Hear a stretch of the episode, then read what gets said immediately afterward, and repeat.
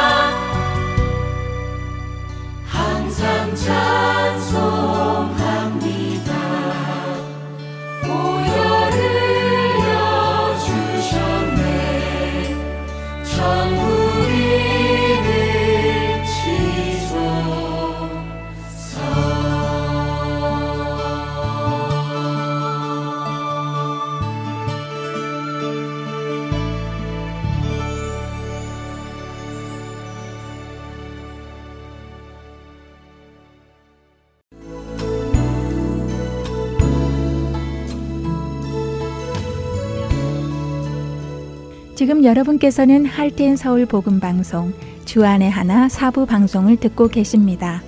주안의 하나 사부는 어린이 방송을 위한 영어 방송을 부모님을 위해 한국어로 옮겨놓은 방송입니다.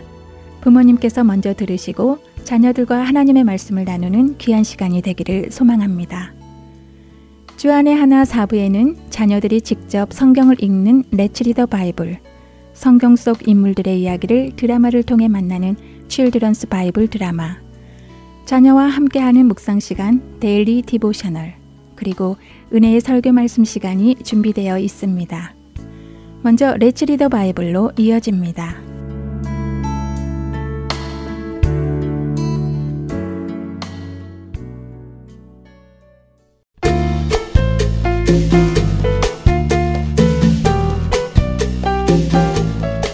여러분 안녕하세요. 레츠 리더 바이블 진행의 함혜진입니다. 여러분은 어떤 행동을 할 때 먼저 생각하고 행동으로 옮기는 편이신가요? 아니면 생각 없이 행동하는 편이신가요? 예를 들어 내가 좋아하는 유튜버의 방송을 볼 때 그냥 보고 싶어서 보시나요? 아니면 이 방송은 내게 이런 이런 유익함을 주기 때문에 봐야겠어 하고 생각을 한 후에 보시나요? 아마 여러분은 에이 누가 그런 생각을 하고 봐요. 그냥 보고 싶으니까 보는 거지요. 라고 답하실지도 모릅니다. 사실 우리 대부분은 어떤 행동을 할 때 생각하지 않고 하는 경우가 많습니다. 내가 지금 그것을 먹고 싶으니까 먹고, 그것을 보고 싶으니까 보고, 그 일을 하고 싶으니까 하지요. 그런데 이렇게 생각하지 않고 내가 하고 싶어서 바로바로 바로 해버리면 종종 후회하는 일을 하게도 됩니다. 하지 말았어야 하는 일을 하게 되기도 하지요. 혹시 그런 경험은 없으신가요? 아, 내가 왜 그랬지? 이렇게 될 줄 알았으면 하지 말았어야 했는데 하는 경험이요. 아마도 우리 모두는 그런 경험이 있을 것입니다. 이런 우리에게 빌립보서 4장 8절은 이렇게 말씀하십니다. 끝으로 형제들아 무엇에든지 참되며 무엇에든지 경건하며 무엇에든지 오르며 무엇에든지 정결하며 무엇에든지 사랑받을 만하며 무엇에든지 칭찬받을 만하며 무슨 덕이 있든지 무슨 기림이 있든지 이것들을 생각하라. 항상 이것들을 생각하라고 하시지요.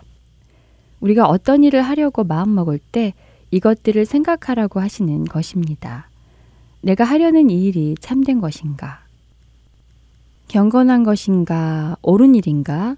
정결한 일인가? 하나님께 사랑받을 만한 일인가? 칭찬받을 만한 일인가? 이것들을 생각하고 그럴 만한 것들이면 행동으로 옮기고 그렇지 않을 것들은 행동으로 옮기지 않는다면 우리는 후회하는 일이나 해서는 안 되는 일을 하지 않게 될 것입니다. 오히려 하나님께 칭찬받는 그리스도인다운 삶을 살게 될 것입니다. 어떠세요, 여러분? 빌립보서 4장 8절의 말씀을 따라 살아보지 않으시겠어요? 오늘부터 주를 기쁘시게 할 것이 무엇인지 주님께 칭찬받을 만한 일, 덕을 세우는 일, 정결한 일, 경건한 일, 옳은 일이 무엇인지 생각하며 사는 저와 애청자 여러분 되기를 소망합니다. 빌립보서 4장을 읽어드리며 마치겠습니다.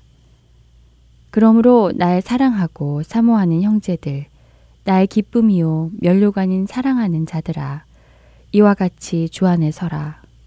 내가 유오디아를 권하고 순두개를 권하노니 주 안에서 같은 마음을 품으라.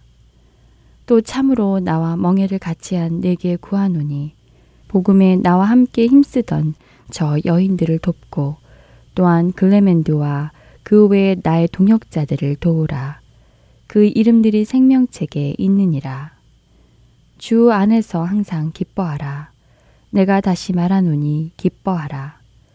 너희 관용을 모든 사람에게 알게 하라. 주께서 가까우시니라. 아무것도 염려하지 말고 다만 모든 일에 기도와 간구로 너희 구할 것을 감사함으로 하나님께 아뢰라. 그리하면 모든 지각에 뛰어난 하나님의 평강이 그리스도 예수 안에서 너희 마음과 생각을 지키시리라. 끝으로 형제들아 무엇에든지 참되며 무엇에든지 경건하며 무엇에든지 오르며 무엇에든지 정결하며 무엇에든지 사랑받을 만하며 무엇에든지 칭찬받을 만하며 무슨 덕이 있든지 무슨 기름이 있든지 이것들을 생각하라. 너희는 내게 배우고 받고 듣고 본바를 행하라. 그리하면 평강의 하나님이 너희와 함께 계시리라. 내가 주 안에서 크게 기뻐함은 너희가 나를 생각하던 것이 이제 다시 싹이 남이니 너희가 또한 이를 위하여 생각은 하였으나 기회가 없었느니라. 내가 궁핍함으로 말하는 것이 아니니라. 어떠한 형편에든지 나는 자족하기를 배웠노니 나는 비천에 처할 줄도 알고 풍부에 처할 줄도 알아 모든 일 곧 배부름과 배고픔과 풍부와 궁핍에도 처할 줄 아는 일체의 비결을 배웠노라. 내게 능력 주시는 자 안에서 내가 모든 것을 할 수 있느니라. 그러나 너희가 내 괴로움에 함께 참여하였으니 잘하였도다. 빌립보 사람들아 너희도 알거니와 복음의 시초에 내가 마게도냐를 떠날 때에 주고 받는 내 일에 참여한 교회가 너희 외에 아무도 없었느니라. 데살로니카에 있을 때에도 너희가 한 번뿐 아니라 두 번이나 나의 쓸 것을 보내었도다. 내가 선물을 구함이 아니요 오직 너희에게 유익하도록 풍성한 열매를 구함이라. 내게는 모든 것이 있고 또 풍부한지라. 에바브로디도 편에 너희가 준 것을 받음으로 내가 풍족하니 이는 받으실 만한 향기로운 재물이요 하나님을 기쁘시게 한 것이라. 나의 하나님이 그리스도 예수 안에서 영광 가운데 그 풍성한 대로 너희 모든 쓸 것을 채우시리라. 하나님 곧 우리 아버지께 세세 무궁하도록 영광을 돌릴지어다. 아멘. 그리스도 예수 안에 있는 성도에게 각각 문안하라. 나와 함께 있는 형제들이 너희에게 문안하고 모든 성도들이 너희에게 문안하되 특히 가이사의 집 사람들 중 몇이니라. 주 예수 그리스도의 은혜가 너희 심령에 있을지어다. 다음 시간에 뵙겠습니다. 안녕히 계세요.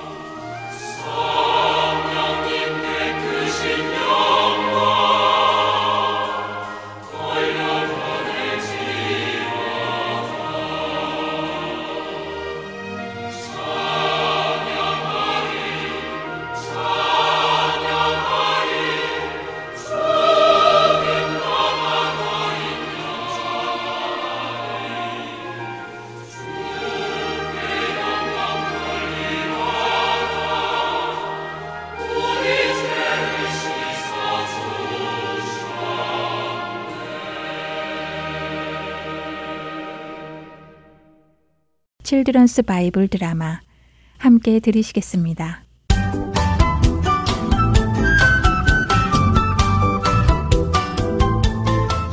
애청자 여러분 안녕하세요. Children's Bible 드라마 에스더 편 진행의 박은규입니다. 에스더 왕비가 베푼 잔치에 초대를 받은 하만은 기분이 너무 좋았습니다. 에스더 왕비가 잔치에 초대를 한 사람은 오직 아하수에로 왕과 자신밖에 없었기 때문이죠. 그러나 그런 좋은 기분도 금세 사라졌습니다. 잔치를 끝내고 나오다가 자신에게 절을 하지 않는 모르드게를 보았기 때문이죠. 그래서 하마는 또다시 악한 계획을 세웁니다. 유대인들을 다 죽이기로 한 12월 13일까지 기다리지 않고 당장 다음 날 그를 높은 나무에 달아 죽이기로 하죠. 하마는 그날 밤에 아하수에르 왕에게 모르드게를 죽이게 해달라는 허락을 받으러 왕궁으로 향합니다. 바로 그 시각 아하수에르 왕은 어찌된 일인지 잠이 오지 않아 뒤척이고 있었습니다. 음, 오늘 즐거운 잔치도 보렸건만 이상하게 잠이 오지 않는군. 피곤해서라도 금세 잠이 들어야 할 텐데 말이야. 이렇게 누워있느니 차라리 일어나야겠구나. 음, 뭐 할 일이 없을까? 그래, 왕궁에 무슨 일이 있는지 기록해놓은 궁중 일기를 보면 좋겠구나. 여보라, 어서 가서 궁중 일기를 가지고 와 나를 위해 읽도록 하라. 예. 왕중 일기는 기억을 담은 책이라는 의미로 왕궁에서 있었던 모든 행사와 왕의 명령, 또 왕들이 살아온 일들을 기록해 놓은 책입니다. 잠이 오지 않는 왕은 그동안 무슨 일이 있었는지 그 궁중 일기를 보고 싶어 했죠. 어, 그래. 가지고 왔느냐? 어서 읽어보아라. 예. 문을 지키던 왕의 두 넷이 빅다나와 테레스가 아하수에로 왕을 암살하려는 음모를 꾸몄으나 모르드게라는 사람이 그 사실을 알아내고 고발하여 문제가 해결되었음. 아, 아니. 자, 잠깐. 모르드게라고. 어, 어, 어, 어, 그래. 기억이 나는구나. 그때 빅다나와 테레스가 나를 죽이려고 음모를 꾸미고 있다가 들켜서 죽임을 당했지. 그 사실을 알려준 자가 모르드게라는 사람이군. 그래. 그 귀한 일을 해준 모르드게라는 사람에게 어떤 상과 좋은 자리를 주었느냐? 왕이시여, 아레오키 황궁하오나 그에게 아무 상도 주지 않았습니다. 뭐라고? 아니, 왕의 생명을 구한 사람에게 어찌 아무런 상을 내리지 않았느냐? 이거 정말 모르드게에게 미안하게 됐군. 바로 그때였습니다. 바깥들에 하만이 도착했습니다. 왕이시여, 하만 총리께서 찾아오셨습니다. 하만 총리가 아니 이 늦은 시간에 무슨 일로 온 거지? 그래 어서 들라 해라. 하만은 자기가 만들어 놓은 교수대에 모르드게를 채용시키려고 왕의 허락을 받고자 궁궐 바깥들에 들어옵니다. 그래서 신하들은 하만이 왕을 뵙기 위해 뜰에 서 있다고 대답하였고 왕은 그를 들여보내라고 명령합니다. 영광 받기에 합당하신 아하수에로 왕이시여. 오 아만 총리 그래 그래 마침 잘 왔네. 내가 물어볼 것이 하나 있네. 내가 상을 주고 싶은 사람이 있는데 어떻게 해주면 좋은 상이 되겠는가? 오호, 왕께서 상을 주고 싶은 사람이 있다. 왕께서 이 나라에 상을 주고 싶은 사람이라면 당연히 나 하만이 아니고 누구겠나. 음, 왕께서 내게 상을 주고 싶으셔서 내 마음을 이렇게 물으시는 것이구나. 좋아. 그럼 내가 원하는 것을 말씀드려야지.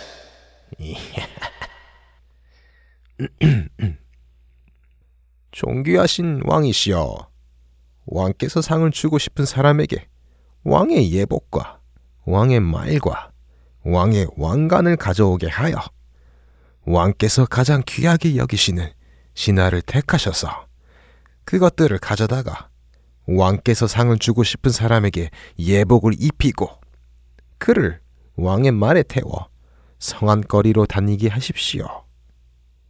그리고 그 신하가 사람들 앞에서 왕께서 영예를 주고 싶은 사람에게는 이렇게 하신다 하며 외치게 하십시오. 그리하면 왕께서 상을 주려 하시는 그 사람이 기분이 정말 좋아지고 큰 영광을 얻을 줄로 아랍니다. 오, 하만. 그거 참 좋은 생각이네. 그래, 하만. 자네는 내가 가장 귀하게 여기는 신하이니 자네가 당장 내 예복과 말을 가져다가 궁궐 문 앞에 앉아 있는 유다 사람 모르드게에게 자네가 말한 것을 하나도 빠짐없이 시행하도록 하게. 음, 네? 뭐, 뭐, 뭐, 모르드게라고 말씀하셨습니까?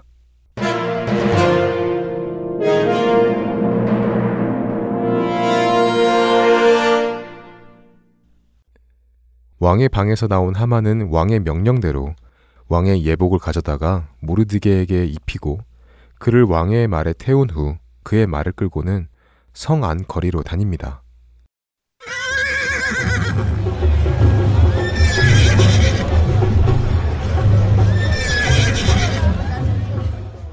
에이, 에이 창피해.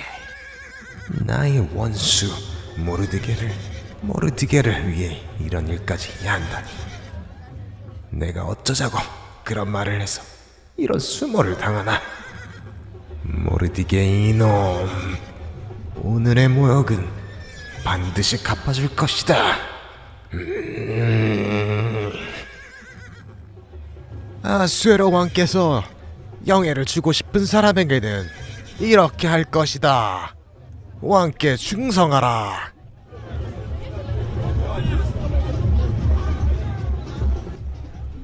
자기 자신을 높이기 원했던 하만은 자신을 높이지 않는다고 미워하고 죽이려 했던 모르드게의 종처럼 그의 말을 끌고 다녔습니다. 그렇기에 하만의 마음속에는 모르드게를 향한 미움이 더욱 불타올랐습니다. 칠드런스 바이블 드라마 에스더 편 다음 시간에 뵙겠습니다. 안녕히 계세요.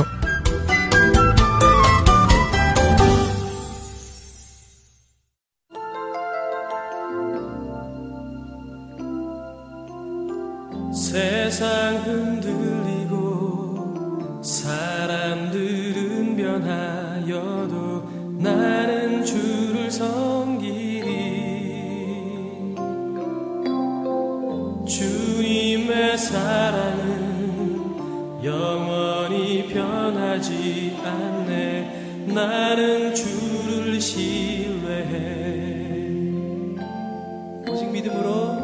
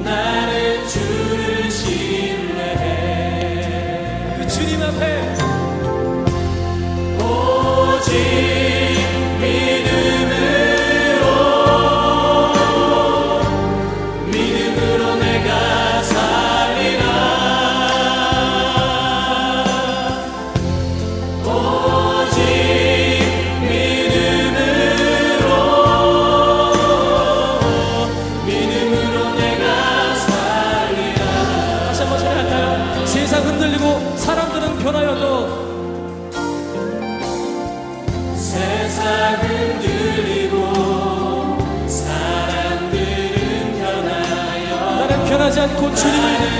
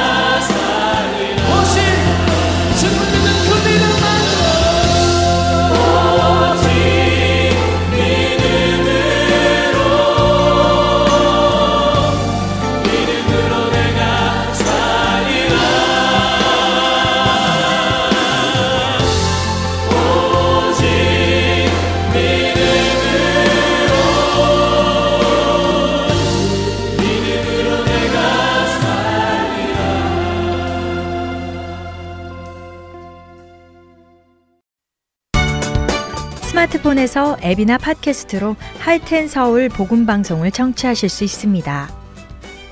아이폰을 쓰시는 분들은 앱스토어에 가셔서 Heart and Soul이라고 입력하신 후 다운받으실 수 있습니다. 안드로이드 폰을 사용하시는 분들은 플레이 스토어에서 같은 방법으로 다운받으시면 되겠습니다. 팟캐스트 사용자들은 검색창에서 Heart and Soul 방송을 검색하신 후 다운받으시면 됩니다. 자녀들을 위한 방송도 따로 구분하여 들으실 수 있도록 되어 있습니다. 팟캐스트에서 할텐 서울 키즈를 검색하시면 자녀들을 위한 방송에 직접 들어가실 수 있습니다. 이제는 CD에서뿐만이 아니라 핸드폰으로 운전하며 또 산책하며 방송을 들으실 수 있습니다. 자세한 문의 사항은 사무실 전화번호 602-866-8999로 해주시면 됩니다.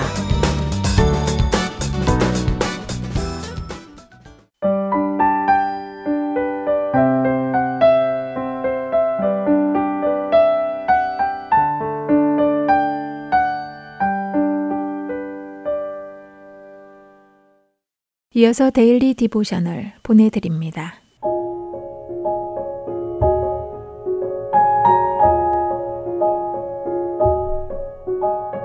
애청자 여러분 안녕하세요. Daily Devotional 진행의 최소영입니다.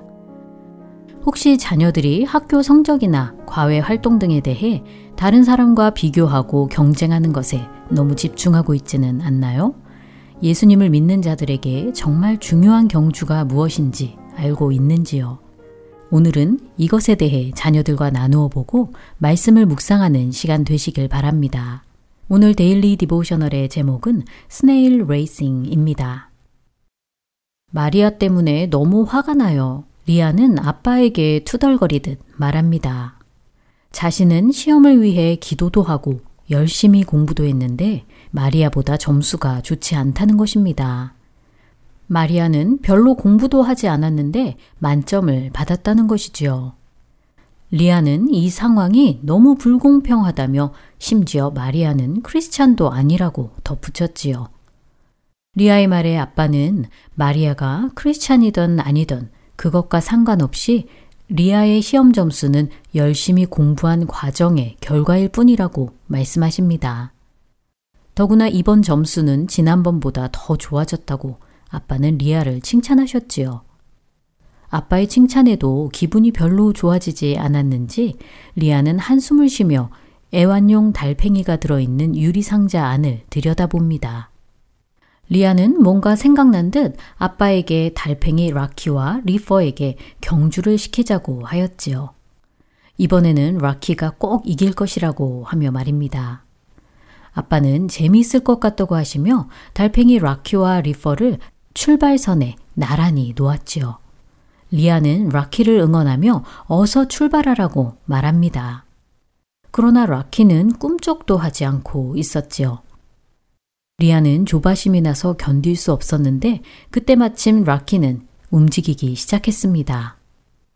경주가 시작된 지 몇 분이 지났고 이제는 판도가 바뀌어 리퍼를 응원하시던 아빠가 걱정하기 시작했지요. 리퍼가 똑바로 가지 않고 다른 방향으로 가기 때문입니다. 마침내 라키는 결승선에 다다랐고 경주에서 이겼지요. 아빠는 리아에게 달팽이 경주가 리아의 상황과 조금 비슷한 것 같다고 하십니다. 그러자 리아는 어떤 면이 비슷하냐고 물었지요. 아빠는 달팽이 경주에서 처음에 리퍼가 라키를 훨씬 앞서갔던 것처럼 우리도 때때로 다른 사람들이 나보다 앞서가는 것처럼 보일 때가 있다고 하십니다. 아빠의 말씀에 리아는 그러면 자신이 더 열심히 공부하면 마리아를 이길 수 있다는 의미냐고 물었지요. 아빠는 고개를 저으시며 이렇게 말씀하십니다. 공부를 열심히 해서 좋은 성적을 유지하는 것도 좋은 일이지. 하지만 이것은 자신을 위해 하는 것이지 다른 사람을 이기기 위해 하는 것이 아니란다. 게다가 정말 우리가 달려야 할 경주는 따로 있지. 크리스찬들에게 중요한 경주는 예수님을 위해 달리는 경주뿐이란다. 예수님을 더 깊이 알아가고 예수님의 사랑을 다른 사람들에게 보여주는 삶의 경주지. 아빠의 말씀에 리아는 자신이 마리아에 대해 화가 난 것이 참 부끄럽다는 생각이 들었습니다. 리아는 아빠에게 마리아를 질투한 것을 반성한다고 하며 이제는 마리아가 몇 점 받았는지 신경 쓰는 것이 아니라 마리아에게 예수님에 대해 전해줄 기회를 만들어 보겠다고 말합니다. 자녀들이 더 나아지기 위해 노력하고 애쓰는 것들이 있는지 물어보시기 바랍니다. 학교 성적, 운동이나 악기를 연주하는 실력 등 여러 가지가 있겠지요. 그러나 이러한 것들은 예수님 안에서 사는 영원한 삶과 비교하면 금방 시들어버리는 것에 불과합니다. 우리에게 정말 중요한 경주는 예수님을 위해 사는 믿음의 경주입니다. 만약 자녀들이 다른 사람들과 자꾸 비교하려 한다면 우리는 예수님을 위해 경주하는 자들임을 가르쳐 주시고 다른 사람을 질투하고 비교하는 것이 아니라 그들에게 예수님을 전할 수 있도록 도와주시기 바랍니다. 오늘 함께 묵상할 말씀은 전도서 4장 4절. 내가 또 본즉 사람이 모든 수고와 모든 재주로 말미암아 이웃에게 시기를 받으니 이것도 헛되어 바람을 잡는 것이로다. 입니다. 인내로서 우리 앞에 당한 경주를 하며 믿음의 주요, 온전케 하시는 예수님만을 바라보는 우리 자녀들 되길 소망하며 Daily Devotional 마칩니다. 안녕히 계세요.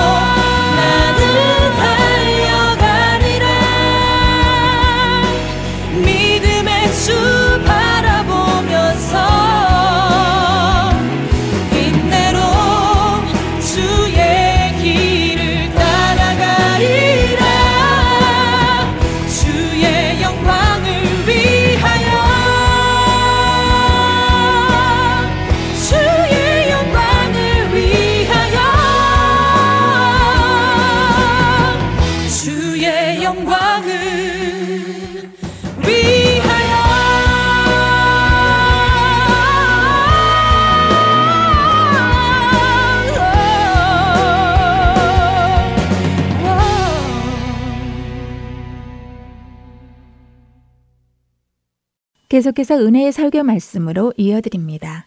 오늘은 롤스 캐롤라이나 그린스보로 한인 장로교회 한일철 목사님께서 사무엘상 3장 10절에서 12절의 본문으로 사무엘의 경청이라는 제목의 말씀을 전해 주십니다. 은혜의 시간 되시기 바랍니다. 유대인의 탈무드에 보면 우리 인간에게 입이 하나이고 귀가 두 개인 이유를 이렇게 가르쳤습니다. 남의 말을 많이 듣고 적게 말해라. 이것은 내가 말하는 것보다 남의 말을 듣는 것이 훨씬 더 인생에 있어서 중요하다는 것입니다. 여러분은 어떻게 살고 계십니까? 인생 가운데 내가 말하는 것을 더 좋아하고 많이 합니까? 아니면 듣는 것을 더 많이 하십니까? 또 어떤 사람은 이렇게 말합니다. 귀가 두 개인데 반해 입이 하나인 것은 두 귀로 들은 이야기를 딱 절반만 이야기하라고 입술이 하나입니다. 전부 의미 있는 해석들입니다. 그렇다면 내가 가진 두 귀로 남의 말을 듣는 것이 과연 쉬울까요? 쉽지 않다는 것을 아마 저와 여러분은 아실 것입니다. 우리는 말하기를 좋아하고 내 주장을 펴길 좋아하지 남의 말 듣는 것 쉽지 않습니다. 무슨 말을 들을 때 우리의 마음에서 일어나는 현상은 두 가지로 나타납니다. 첫 번째는 내가 들을 때 선입견을 가지고 듣습니다. 그래서 저 사람의 말 아예 처음부터 들을 가치가 없어 라고 생각한다든지 아니면 어, 저 사람의 말은 좀 새겨 들어야 돼 하는 어떤 선입견이 우리에게 있기 때문에 새겨 듣기도 하고 대충 듣기도 한다는 것이죠. 두 번째는 들을 때에 말을 새겨는 들어요. 새겨는 듣는데 그때로부터 이제 내가 이 들은 말을 행동에 옮길 것인가 아니면 날 것인가 스스로 판단한다는 것입니다. 이 세상의 모든 사람들은 이렇게 선입견을 가지고 있고 또 더불어 자기 스스로 판단하여 말을 골라 듣기 때문에 우리들이 남의 말을 듣기가 쉽지 않다는 것이죠. 그래서 내 앞에 있는 그 사람이 부모이든 교수이든 직장 상사이든 가게 주인이든 의사이든 여러분 요즘 의사 말 안 듣는 거 아시죠? 우리 의사 말 잘 안 듣습니다. 의사 말만 들어도 잘 고칠 수 있는데 의사 말을 안 들어요. 왜냐하면 인터넷이 내 의사라. 그러니까 의사 말 잘 안 듣습니다. 그 누구도 상관치 않아요. 그들이 말을 할 때에 내가 판단하여 따를지를 결정한다는 거예요. 누가? 내가 하는 거예요. 심지어 예전에는 왕이 다스리던 시대에도 왕의 명령에 거의 다 따랐을까요? 아닙니다. 따르지 않았던 사람들이 있었다는 것이에요. 이것이 우리가 듣는 길을 사용하는 방법입니다. 그렇다면 성경은 우리가 듣는 것에 대해서 어떻게 가르치고 있나요? 성경은 듣는 것을 굉장히 중요하게 여기고 있습니다. 듣는 것이란 경청을 의미한데 내가 크리스천으로서 하나님의 말씀을 경청하는가 아닌가 하는 것은 그 사람의 삶에서 매우 중요한 작용을 한다는 것입니다. 제가 귀와 입에 대해서 격언을 한번 만들어 볼게요. 제가 만든 겁니다. 귀가 입보다 높은 곳에 있는 이유는 내가 말하는 것보다 하나님의 말씀을 듣는 것에 더 치중하라는 의미다. 괜찮습니까? 솔로몬은 잠언서 2장 2절에 이렇게 말했습니다. 너의 귀를 지혜에 기울이며 turning your ear to wisdom. 잠언에서 지혜란 하나님의 말씀을 의미합니다. 그런데 잠언에서는 지혜를 항상 하나님의 말씀만 아니라 때로는 인격적으로 여겨요. 그래서 잠언서에서 나오는 지혜란 하나님을 뜻하기도 합니다. 저는 오늘 사무엘을 통하여서 하나님의 말씀을 듣는 경청하는 attitude, 태도가 얼마나 중요한지 말씀드리려고 합니다. 오늘 주제가 경청이니만큼 오늘 여러분이 설교 시간에 아주 잘 들으시는 축복이 있게 되기를 주님의 이름으로 축원합니다. 듣는다라고 말할 때에 성경에는 두 가지 단계가 있어요. 첫 번째 듣는다의 단계는 말 그대로 듣는 겁니다. 한문으로는 경청이라고 하고요. 영어로는 listen이라고 합니다. 그런데 이 뜻은 그냥 듣는 것이 아니라 귀를 기울여 잘 듣는 attention 하는 그래서 영어로 listen careful 이라고 말하면 되겠어요. 즉, 잘 새겨 듣는 것을 이야기하는 것이죠.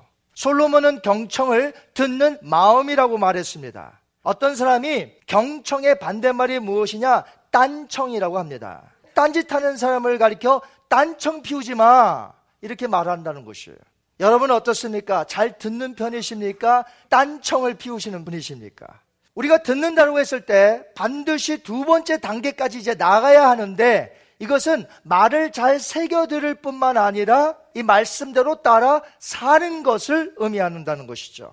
한문으로 이것을 청종이라고 합니다. 영어로는 listen and hold fast. 자, 이것은 이르는 말을 잘 듣고 그 말씀을 대로 따라 사는 것, 쫓는 것, 이것을 얘기하는 것이에요. 모세가 가나안 땅에 들어가는 이 세들에게 이렇게 말했습니다. 우리 한번 신명기 30장 20절 같이 한번 읽어볼게요. 너의 하나님 여호와를 사랑하고 그의 말씀을 청종하며 또 그를 의지하라. 아멘.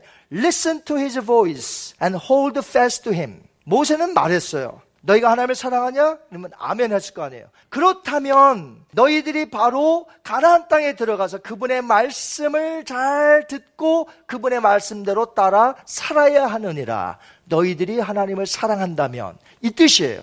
그러니까 우리가 하나님을 사랑한다면 우리의 삶 속에서 이 가나안 땅과 같은 이 삶 속에서 우리가 하나님의 말씀을 잘 새겨 듣고 그 말씀대로 따라 사는 삶을 살아야 한다는 것이죠. 모세의 가르침은 오늘날도 동일하게 적용이 됩니다. 그래서 야고보서는 1장 22절에 이렇게 말했습니다. 너희는 말씀을 행하는 자가 되고 듣기만 하여 어떻게 해요? 자신을 속이는 자가 되지 말라. 다시 말해서 듣기만 하여 자신을 속이는 자란 무슨 뜻일까요? 처음부터 아예 말씀에 귀를 기울이지 않았어요. 말씀에 귀를 기울였다면 그는 자신을 속이는 일을 하지 않았을 거예요. 왜? 말씀대로 살았기 때문에. 이렇게 성경에서 가르치는 듣는다라는 표현에는 정말 귀를 기울여 잘 듣는 것을 뛰어넘어 이제 들은 대로 따라 사는 것. 이 두 가지 단계가 전부 뭐예요? 듣는다에 포함되어 있다는 것이죠. 오늘 본문에 나오는 내용을 언뜻 보면 듣는다에서 첫 번째 단계에 머무는 것 같아요. 즉, 경청에 해당되는 사건 같다는 것이죠. 사무엘이 귀를 기울여 하나님의 말씀을 잘 들었다는 내용이기 때문에 경청의 의미, 그러니까 두 가지 단계가 있는데 첫 번째 단계에 해당되는 사건 같이 언뜻 보인다는 것입니다. 사무엘은 어린 나이였습니다. 커서 선지자 사역을 감당하기 전에 그는 성막에서 선지자 사역, 제사장 수업을 배우면서 엘리에게 그런 훈련을 받고 있었던 어린 시절이었습니다. AD 1세기경에 살았던 유대의 역사가가 있습니다. 요세푸스라는 사람이 있는데 이 요세푸스에 의하면 사무엘의 나이가 이때 12살 정도였다고 말하고 있습니다. 유대인들에 의하면 12살이면 사회활동에 참여할 수는 있으나 아직 그래도 어린 나이지 않겠습니까? 오늘날 초등학생 5학년, 6학년쯤 되지 않겠어요? 12살이면. 그런데 어느 날 밤 사무엘이 엘리 제사장에게 달려갑니다. 잠에서 깨어서. 부르셨나요? 엘리 제사장은 안 불렀다고 합니다. 하나님이 사무엘을 부르셨는데 사무엘이 어린 나이였기 때문에 아직 뭘 몰라요. 하나님이 부르셨는데도 불구하고 엘리 제사장에게 달려간 거예요. 엘리 제사장님, 저를 부르셨나요? 부르지 않았다. 이렇게 세 번씩 반복되니까 엘리 제사장이 그제서야 하나님이 어린 사무엘을 부르시는구나 하는 것을 깨달아요. 그래서 어린 사무엘에게 말합니다. 하나님이 너를 부르시는구나. 너를 부르시거든 이제 나에게로 오지 말고 그 있는 장소에서 일어나 여호와여 말씀하옵소서 주의 종이 듣겠나이다 이렇게 말하거라 이렇게 가르쳤습니다. 이제 다시 잠자리에 들었어요. 그랬더니 사무엘아 사무엘아 또 부르시는 겁니다. 이제 에일리 제사장의 가르침대로 그 자리에서 일어나 여호와 하나님 주의 종이 듣겠나이다 이렇게 말한 거예요. 우리 한번 10절을 읽겠습니다. 여호와께서 임하여 서서 전과 같이 사무엘아 사무엘아 부르시는지라 사무엘이 이르되 말씀하옵소서 주의 종이 듣겠나이다 하니 speak for your servant is listening. 자, 이 고백과 자세는 우리 모두에게 꼭 필요한 오늘날의 자세라는 것이죠. 설교를 들을 때 우리의 자세가 되어야 한다는 것입니다. 어린 사무엘은 과연 어떤 마음으로 하나님의 말씀을 들었을까요? 비록 어렸지만 두렵고 떨림으로 한 말씀도 놓치지 아니하려고 왜 여호와 하나님의 말씀이기 때문에 온 정신을 쏟아 그 말씀 앞에 나에게 오늘 무슨 말씀을 하실 것인가 들었다는 것이에요. 여러분 오늘날 하나님의 말씀을 어떤 마음으로 들으십니까? 지금 이 시간은 내 마음을 쏟아 하나님이여 말씀하여 주옵소서 주의 종이 듣겠나이다. 하나도 놓치지 않고 내가 다 듣겠나이다 는 마음을 쏟는 시간이 설교 듣는 시간인 줄 믿습니다. 어린 사무엘은 마음을 다하고 귀를 기울여 하나님께서 하시는 말씀을 들었습니다. 말씀하옵소서 주의 종이 지금 다 듣겠나이다. 우리는 이런 경청의 자세를 가져야 한다는 것이에요. 오늘 본문은 제가 아까 말씀드렸습니다. 언뜻 보기에 사무엘에게 어떻게 살라고 주신 말씀이 없어요. 그렇기 때문에 이 말씀을 받을 때, 어, 이거 나에게 주시는 말씀이 아니네. 이렇게 말할 수 있었다는 것이죠. 왜요? 이 말씀은요, 단지 엘리의 집안에 그 두 아들 홈리와 비니아스가 저주를 받을 것이며 하나님의 심판이 엘리의 집안에 임할 것이라 말씀하셨기 때문에 그래요. 말씀 속에는 사무엘에게 어떻게 살아라. 그런 말씀이 하나도 없다는 것이에요. 그냥 하나님께서 엘리 제사장에게 장례에 되어질 그 집안의 심판의 이야기만 말씀하셨다는 것이에요. 하지만 사무엘은 어떻게 들었을까요? 자기에게 어떻게 살아라. 자기 퓨처에 대한 이야기가 하나도 없지만 사무엘은 가볍게 들었을까요? 아니라는 것입니다. 에이, 나와 상관이 없는 말씀이니까 한쪽 귀로 흘려 버려야지. 이랬을까요? 아니라는 것입니다. 어떤 책에서 보니까 오늘날 교회마다 예배 드리는 분들 가운데 이렇게 말하는 사람들이 많다고 그래요. 에, 오늘 교회 왔더니 목사님 설교 시간에 나에게 주시는 말씀은 하나도 없어. 내가 지금 힘들고 어려운데 목사님 설교 내용이 나와 전혀 상관이 없는 말씀이니 오늘 나는 새겨 들을 것이 하나도 없어. 정말 그럴까요? 하나님께서 어린 사무엘을 잠자고 있는 사무엘을 네 번씩이나 찾으시면서 깨우시면서 들으라고 하셨을 때에 과연 사무엘은 아니 나에게는 하나도 나에게 해당되는 말씀이 없어 하면서 그 말씀을 허투루 들었을까요? 말씀하옵소서 주의 종이 듣겠나이다. 밤중에 네 번씩이나 하나님이 부르셔서 깨웠습니다. 일어나 사무엘이 들었던 내용은 전부 어떤 내용이라고요? 엘리 제사장이 심판을 받는다는 그 집안이 그런 내용뿐이었습니다. 사무엘 개인에 대한 것은 하나도 없었습니다. 사무엘이 어떻게 될 것이다. 너가 앞으로 이렇게 될 것이다. 그런 내용은 우리가 읽은 11절에서 14절 그 이후에 읽어야 되는데 우리가 시간상 읽지 않았습니다. 단 한 개의 내용도 사무엘의 직접적인 내용이 없습니다. 그런데 왜 하나님은 어린 사무엘을 밤중에 자고 있는데 네 번씩이나 부르셔서 그를 깨워 자기 일도 아닌데 옆에 있는 스승이요, 제사장이요, 어른이요, 왜 그 집안에 심판하실 내용을 이 어린 사무엘을 깨우셔서 말씀하셨느냐 하는 것이에요. 하나님께서 깨우셔서 들으라고 하실 때는 분명히 중요한 메시지인 줄 믿습니다. 사무엘이 들어보고 저에게 주시는 말씀 하나도 없네요. 하찮게 듣지 않았다는 것이에요. 하나님께서 오늘 우리를 부르셔서 주일날 예배자로 서게 하시어 말씀을 하신다면 그 말씀은 우리 각자에게, 우리 교회 공동체에게 매우 중요한 말씀인 줄 믿습니다. 그래서 우리는 그 말씀에 귀를 기울여 오늘 그 말씀을 내가 받아야 하는 것이죠. 왜? 나에게 주시는 말씀, 우리 공동체에게 주시는 말씀이기 때문에 그래요. 내게 해당되지 않는다고 말씀하면 안 된다는 것이에요. 만약에 그렇게 여긴다면 여러분의 중심이 지금 하나님의 마음에 합하지 않았을 뿐이에요. 하나님 아버지께서는 오늘 여러분을 부르셔서 그분의 마음을 전달하고 계십니다. 이것을 모르고 하나님의 자녀된 도리로서 하나님 그 나와 전혀 상관이 없는 말씀이라고 한다면 얼마나 이기적인 말일까요? 하나님은 지금 중요하셔서 사무엘을 네 번씩이나 깨워 그에게 말씀하셨는데 우리가 만약에 에이 나랑 상관이 아무것도 없는 말씀이네 이렇게 말한다면 과연 그것이 하나님 앞에서 자녀된 도리 있냐 하는 것이에요. 그러면 밤중에 그를 네 번씩이나 부르셨습니다. 깨우셨습니다. 그럼 정말 사무엘과 관련이 없을까요? 관련이 있다는 것이에요. 어린 사무엘은 그때 제사상 수업을 받고 있는 중이었지만 얼마 후에는 하나님이 보내시는 곳으로 하나님의 백성이 있는 곳이라면 어디든지 가서 하나님이 들려주신 말씀을 가감 없이 다 전파해야 되는 것이 선지자의 사역인 것이죠. 하나님이 엘리의 집안에 대해서 예언하신 말씀과 같은 내용들, 즉, 그 집안이 멸망당하고 저주를 받을 것이란 여러분, 이 엘리 제사장이 누구입니까? 자기의 스승이요. 그런데 선지자는 그런 말씀이라도 가서 전해야 한다는 것이에요. 하나님의 말씀을 전하는 설교자는 이 설교 말씀, 이 성경에 있는 모든 것을 다 전해야 하기 때문에 때로는 위로의 말씀도 있지만 때로는 훈계의 말씀, 초주의 말씀도 할 수밖에 없는 것이죠. 하나님께서 그렇게 전하라고 세워 주셨기 때문에 그렇죠.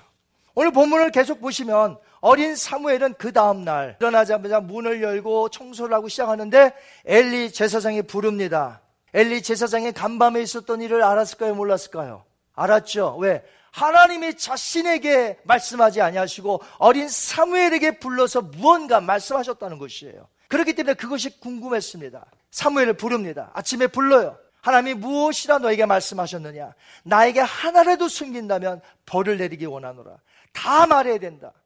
어젯밤에 들은 엘리의 집안의 저주스러운 심판에 대해서 지금 다 말해야 된다는 것이에요. 선지자의 사역이 그때부터 시작이 되었습니다. 하나님의 주신 말씀이 좋은 말씀이었다면 좋겠으나 홈리아 비나스가 죽게 될 것이고 엘리의 제사장의 가문의 집은 전부 멸망당한다는 이 끔찍한 소식을 하나도 가감없이 전해야 한다는 것이 얼마나 두렵고 떨림으로 받았는데 이 말씀을 또 지금 엘리 제사장 앞에서 전해야 하니 하지만 그는 하나도 숨김없이 다 전했다는 것이 이것이 선지자로서의 가장 중요한 역할이에요. 선지자의 가장 중요한 역할은 뭐냐면 하나님의 말씀을 가감없이 전하는 것이 올바른 선지자라는 것이죠. 오늘날 어떤 목회자가 가장 위대한 목회자일까요? 큰 교회의 목회자, 하나님의 말씀을 가감없이 전하는 목회자가 저는 진정한 목회자라고 봅니다. 저도 그 일을 위해서 지금 힘써 가고 있는 것이지 큰 교회 목회를 하려고 하는 것이 아니에요. 하나님 앞에 저도 서게 될 터인데 하나님께서 너 뭐하다 왔느냐? 내가 너를 목회자로 세웠는데 말씀을 전파하는 설교자로 세웠는데 너는 무엇을 전하다가 왔느냐라고 했을 때 저는 개인적으로 하나님 앞에 심판을 받을 수밖에 없어요. 제가 잘못했을 경우에 선지자로서의 가장 중요한 일은 숨길 것 숨기고 말할 것 말하고 골라서 자기가 말하는 것이 아니라 하나님의 말씀을 들은 그대로 가서 전파하는 것이 선지자의 사명이었다는 것이죠. 바로 그 일을 그 다음날 어린 사무엘이 감당했다는 것입니다. 자신을 키워주고 있는 엘리 제사장에게 그 집안에 되어질 모든 하나님의 심판의 메시지를 그대로 전해야 됐던 것이죠. 얼마나 힘이 들었을까요? 그러나 사무엘은 다 전했습니다. 그런 면에서 오늘 본문은 사무엘이 경청하는 모습에서 이제 어떤 모습으로 바뀝니까? 청종하는 모습으로 바뀌는 것이죠. 말씀을 듣고 그 말씀을 실천하여 그대로 옮기는 선지자의 사명을 감당했던 것입니다. 그렇다면 매 주일 여러분을 부르십니다. 하나님께서 하나님의 말씀을 증거케 하십니다. 과연 나와 하나도 관계가 없는 말씀만 전파되는 것일까요? 밤중에 네 번씩 깨워서 사무엘로 하여금 엘리집에 대해서 듣게 하신 하나님이시라면 주일날 11시 예배 여러분을 부르셔서 하나님께서 무슨 음성을 들려주실 때 전혀 여러분과 관계가 없는 말씀일까요? 사무엘이 그 말씀을 들었을 때 생각해 보세요. 사무엘이 엘리의 집안에 두 아들이 있었습니다. 자기도 한나의 아들입니다. 홈리와 비누아스 엘리의 두 아들 자기보단 연배가 높습니다. 하지만 그들의 죄악성을 고발하고 하나님께서 심판한다고 하셨을 때 자기가 어떤 마음이 들었을까요? 나는 조심해야 되겠다. 나는 제사장으로서 선지자로서 나도 조심해야 되겠다는 말씀이 있지 않겠습니까? 오늘 이 세상이 얼마나 암울하고 어둡고 부패하고 하나님을 대적시하는 이 땅에서 살아갈 때에 하나님이 심판하십니다고 할 때에 나랑은 상관없는 말씀이에요. 그 세상은 세상이고 나는 지금 당장에 내 코가 석자고 내가 살기 힘든데 그렇습니까? 하나님이 오늘 이 세상을 심판하신다고 할때 나는 그 말씀을 어떻게 받아들여야 될까요?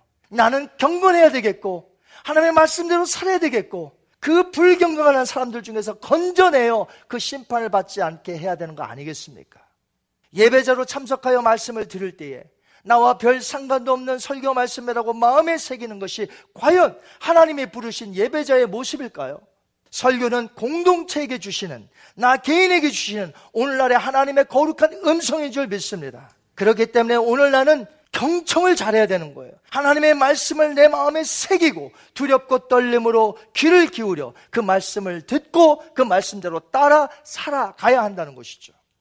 만약 그렇지 않다면 나의 믿음은 자라나지 않을 것이고 매번 다람쥐 쳇바퀴 돌듯이 무의미한 삶을 살게 될 것입니다. 우리는 하나님의 말씀을 들을 때 반드시 나에게 있는 믿음이 있어요.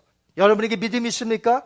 그렇다면 여러분의 믿음으로 이 말씀을 받아들여 화합할 때 여기엔 놀라운 역사가 일어난다는 것이 히브리서 저자가 말했습니다. 우리 4장 2절 말씀. 그들과 같이 우리도 복음 전함을 받은 자이나 들은 바 그 말씀이 그들에게 유익되지 못한 것은 듣는 자가 믿음과 결부시키지 아니함이라 꼭 기억하세요. 말씀을 들을 때에 믿음으로 들으셔야 돼요. 믿음으로 들으셔야 그 말씀이 결부돼요.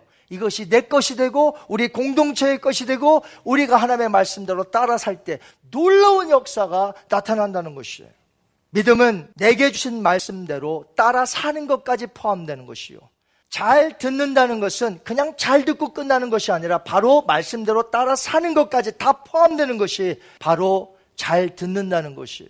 그래서 정청의 단계는 반드시 청종의 단계까지 가야 한다는 것입니다.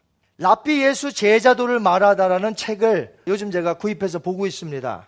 그 책에 보면 재미있는 내용이 나와요. 더람 대학의 박사 후보생 주디스라는 사람이 있는데 이 사람이 이제 연구 과제를 위해서 이스라엘에 매년 몇 개월씩 거주하면서 박사 논문 연구 과제를 하고 있어요.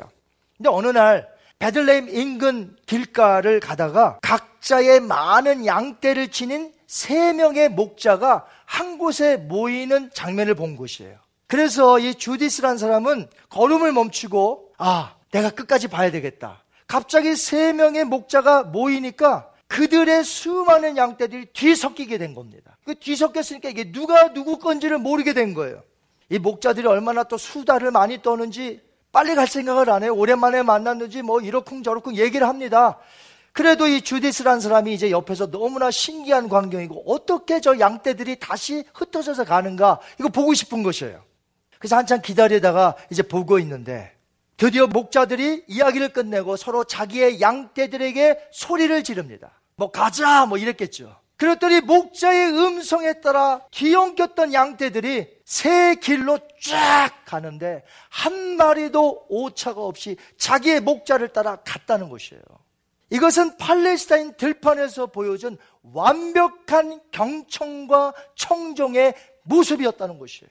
이스라엘 땅에 사셨던 예수님께서 목자의 음성을 듣고 따르는 양을 예수님과 제자들에게 비유하지 않았습니까? 우리 한번 요한복음 10장 3절 4절 보겠습니다. 양은 그의 음성을 듣나니 그가 자기 양의 이름을 각각 불러 인도하여 내느니라. 앞서가면 양들이 그의 음성을 아는 고로 따라오되 아멘. His sheep follow him because they know his voice. 예수님은 자기 양들을 아십니다. 그 양들은 예수님을 알까요, 모를까요? 압니다. 예수님도 자기 양을 아시고 그 양도 예수님을 아십니다. 예수님 우리를 아실까요? 아십니다. 믿으세요? 그럼 여러분은 예수님을 아십니까? 이것이 바로 목자와 양의 관계라는 거예요. 우리는 절대로 다른 사람을 쫓아갈 수가 없어요. 우리는 구원을 받았기 때문에 구세주와 왕의 음성을 알고 그가 누구인지 분명히 알기 때문에 다른 곳으로 갈 수가 없어요. 왜 간혹가다 기성교회에서 이단교회에 빠집니까? 그들은 아예 처음부터 예수 그리스도를 목자로 따르질 않았어요. 그냥 교회만 다닌 거지. 내가 예수님을 진정 믿는다면 난 예수님의 음성을 알고 나는 그분만 쫓아가는 것이에요. 이것이 바로 그분의 양인 것입니다. 여러분이 예수님의 양이십니까? 그러면 어떤 환란이 와도 골짜기를 간다 할지라도 물을 건너간다 할지라도 시련과 역경이 온다 할지라도 나는 예수님을 포기할 수 없는 것이에요. 왜요? 그분이 나의 목자이시기 때문에. 이것이 바로 예수님과 우리와의 목자와 양과의 친밀한 관계라는 거예요. 이게 전부 언제서부터 시작돼요? 듣는 데서부터 시작된다는 거예요. 듣고 따라가는 것이에요. 우리 잠언서 22장 17절 보겠습니다. 너는 귀를 기울여 지혜 있는 자의 말씀을 들으며 내 지식의 마음을 둘지어다. 아멘. 여러분 목자 대신 예수님의 양이 확실하십니까? 오늘 확실히 하셔야 돼요. 예수님만 나의 목자라면 내가 어떤 일을 지금 당한다 할지라도 난 예수님 따라가게 되어 있어요. 왜? 그 끝은 영생이요. 그 끝은 행복이기 때문에 그래요. 인생의 방황을 그치고 목자 대신 예수님을 따라가는 저와 여러분이 되시길 주님의 이름으로 축원합니다. 오늘 본문에 나타난 사무엘처럼 살면 돼요. 여러분은 사무엘의 이름의 뜻을 아십니까? 한나는 아무런 자식이 없었을 때에 하나님 앞에 아들을 낳기 위해 오랫동안 성전에서 기도하였습니다. 그때 누가 들으셨나요? 한나의 기도를 누가 들으셨나요? 하나님이 들으신 줄 믿습니다. 여러분이 기도할 때 누가 들으시나요? 하나님이 들으십니다. 하나님이 들으세요. 우리의 기도를 하나님이 귀 닫고 듣지 않으신 적이 없어요. 우리가 하나님 앞에 자녀로서 기도할 때에 하나님은 반드시 들으신다는 것이에요. 그래서 여러분 기도하시는 여러분 되시기 바랍니다. 마침내 한나에게 아들을 주셨습니다. 그 아들의 이름을 사무엘, 히브리어로 쉐무예요. 이 쉐무엘은 무슨 뜻인 줄 아세요? 하나님이 들으심. 하나님이 들으심. 사무엘의 탄생의 시작이 하나님이 들으심으로 시작이 되었으니 그의 일생이 하나님의 말씀을 듣는 것이 당연한 거 아니겠습니까? 그래서 사무엘은 어렸을 때든지 그가 노인이었을 때든지 한평생 하나님의 말씀을 경청하여 그대로 순종하여 살았던 사람이에요. 그래서인지 하나님의 말씀을 듣지 아니하고 하나님의 말씀을 따르지 않는 백성들만 보면 그렇게 안타까워했을 수가 없어요. 우리 사무엘상 12장 15절 한번 읽겠습니다. 너희가 만일 여호와의 목소리를 듣지 아니하고 여호와의 명령을 거역하면 여호와의 손이 너희의 조상들을 치신 것 같이 너희를 치실 것이라. 아멘. 하나님의 말씀에 우리는 경청의 자세를 가져야 되는데 왜 경청하며 청종하는 자세가 그렇게 중요합니까? 하나님이 우리의 간구를 들으시기 때문에 그래요. 우리가 아버지 하면 들으세요. 이렇게 학생들이 쭉 어린 학생들이 있는데 내 자녀가 거기 있다면 거기서 내 자녀가 앙하고 우는 소리를 나는 들을 수 있다는 것이죠. 부모는 이 수많은 사람들 가운데 하나님이 내 기도를 들으실까? 들으세요. 여러분은 하나님의 사랑받는 자녀이기 때문에 그래요. 여러분이 마음 아파하면서 하나님 아버지라고 한마디만 해도 하나님이 들으신다는 것이죠. 그렇기 때문에 기도를 해야 하는 것이에요. 성경이 얼마나 기도에 대해서 많이 가르치고 있습니까? 기도해라, 기도해라. 여러분께서 기도하면 하나님이 들으시고 하나님이 적당한 때에 가장 좋은 때에 응답하실 줄 믿습니다. 사무엘은 말씀을 들을 때 항상 두렵고 떨림으로 들었으며 말씀 없어서 추의 총이 듣겠나이다. 바로 이것이 사무엘이 하나님을 향한 경외심이었어요. 우리가 하나님을 경외한다면 우리가 두렵고 떨림으로 하나님의 말씀을 받아야 되며 그 말씀대로 따라 살 때 이것이 우리의 기쁨이요. 이것이 우리의 즐거움 아니겠습니까? 어떤 책에 보니 경청은 집중이 아니라 반응하기 위한 것이라 그랬어요. 맞아요. 경청은 단지 내가 집중하여 그걸로 끝나면 무슨 소용이 있겠습니까? 경청은 반응하기 위한 것이다. 즉 청종하며 따라 살기 위한 것 아니겠습니까? 왜 오늘 하나님의 말씀을 잘 듣습니까? 우리가 왜 새겨들으려고 합니까? 하나님의 말씀대로 따라 살려고 하는 것이죠. 그렇습니다. 사무엘의 길 경청입니다. 경청은 청조로 옮겨지고 그 경청은 하나님의 말씀을 따라 사는 삶까지가 다 포함된다고 오늘 말씀을 드렸습니다. 이제 사무엘처럼 우리의 남은 여생도 하나님의 말씀을 잘 새겨 듣는 경청이 있고 이제 말씀의 기쁨으로 행하는 청종하며 말씀에 반응하며 따라 사는 하나님의 복된 자들, 기도하는 자들이 전부 되시기를 주님의 이름으로 축원합니다.